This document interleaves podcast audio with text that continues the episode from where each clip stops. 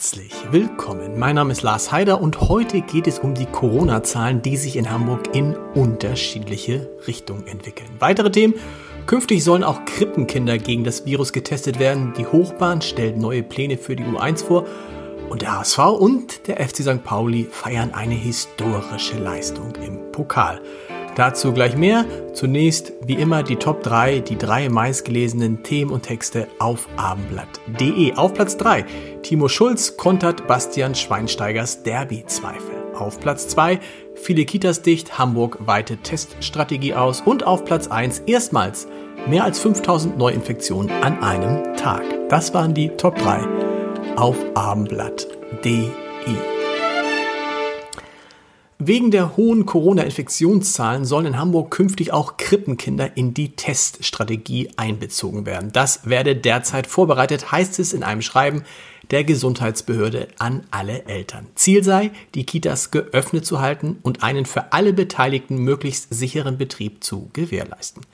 Die Kitas in Hamburg, sie ächzen besonders unter Omikron. Immer mehr Einrichtungen müssen wegen der Infektion schließen und nicht selten ist am Ende jeweils die ganze Familie des Kindes betroffen und muss sich isolieren. Deshalb hat der Senat die Regeln für Quarantäne und Isolation angepasst. Demnach ist eine Entlassung von Kindern aus der Isolation oder Quarantäne ohne Testung bereits nach zehn Tagen möglich. Für infizierte Kinder gilt, eine Freitestung ist frühestens nach sieben Tagen mit einem PCR oder Schnelltest von einer anerkannten, Schnell, äh, von einer anerkannten Teststelle möglich, meine Güte, sofern die Kinder 48 Stunden lang symptomfrei sind. Eine Freitestung als Kontaktperson ist frühestens nach fünf Tagen mit einem PCR oder einem Schnelltest möglich. Diese Tests können zum Beispiel in einem Testzentrum, aber auch in der Apotheke oder beim Hausarzt durchgeführt werden. Heute sind in Hamburg mit 5571 Neuinfektionen erstmals mehr als 5000 neue Fälle binnen 24 Stunden gemeldet worden.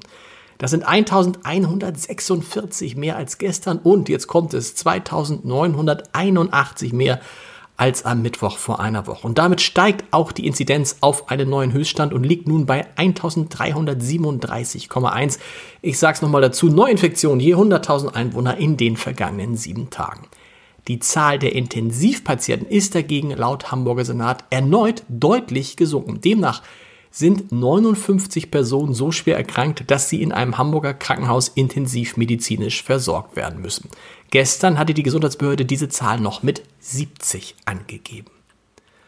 Wegen dieser dramatischen Infektionszahlen und wegen der Überlastung des Arztruf Hamburg unter der Nummer 116 117 und der Labore durch die gigantische Zahl an PCR-Tests sprechen sich Hamburgs Kassenärzte für eine radikale Wende beim Testen aus.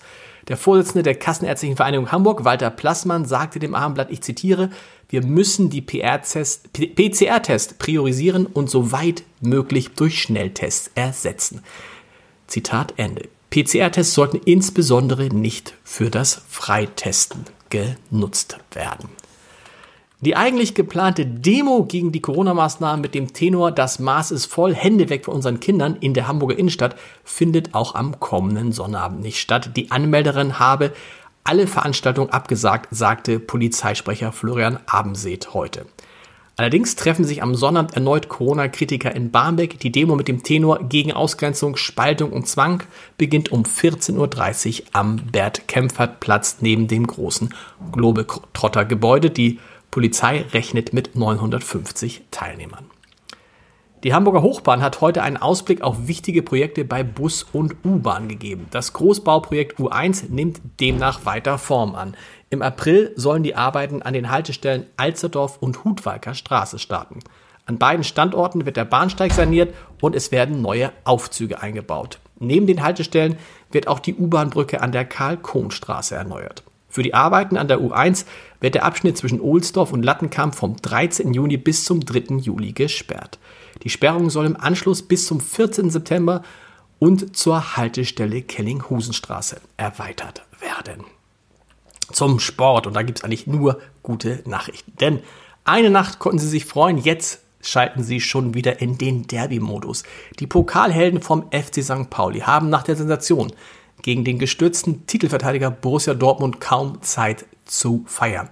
Trainer Timo Schulz sagt nach dem 2 zu 1 gegen den BVB, Ich zitiere, jetzt steht am Freitag das Derby an und da wollen wir mindestens so eine gute Leistung zeigen. Da müssen wir auch wieder voll da sein, denn der Stadtrivale ist auch gut drauf. Zitat Ende. Und das stimmt, was Timo Schulz, der Trainer des FC St. Pauli, da sagt. Denn auch der HSV steht bekanntermaßen nach dem Sieg im Elfmeterschießen beim ersten FC Köln auch ein Bundesliga-Club im Viertelfinale des DFB-Pokals. Und wir Hamburger, wir können uns allmählich schon mal freuen, so ganz heimlich freuen auf ein vielleicht mal reines Hamburger Endspiel in Berlin. Pokalendspiel, man darf ja noch träumen. Zum Podcast-Tipp des Tages. In unserem Kanzler-Podcast, dem Scholz-Update, habe ich einen der besten und renommiertesten Journalisten Europas zu Gast. Armin Wolf moderiert in Österreich die Nachrichtensendung ZIP 2, die dort einen Marktanteil hat, den bei uns Tagesthemen und Heute-Journal zusammen nicht schaffen. Er gilt, der Armin Wolf, als einer der härtesten Interviewer Europas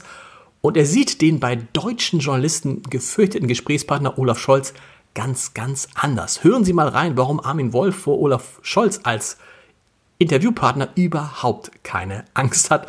Hören Sie rein unter www.abendblatt.de slash podcast und wir hören uns morgen wieder mit den Hamburg News um 17 Uhr. Bis dahin. Tschüss.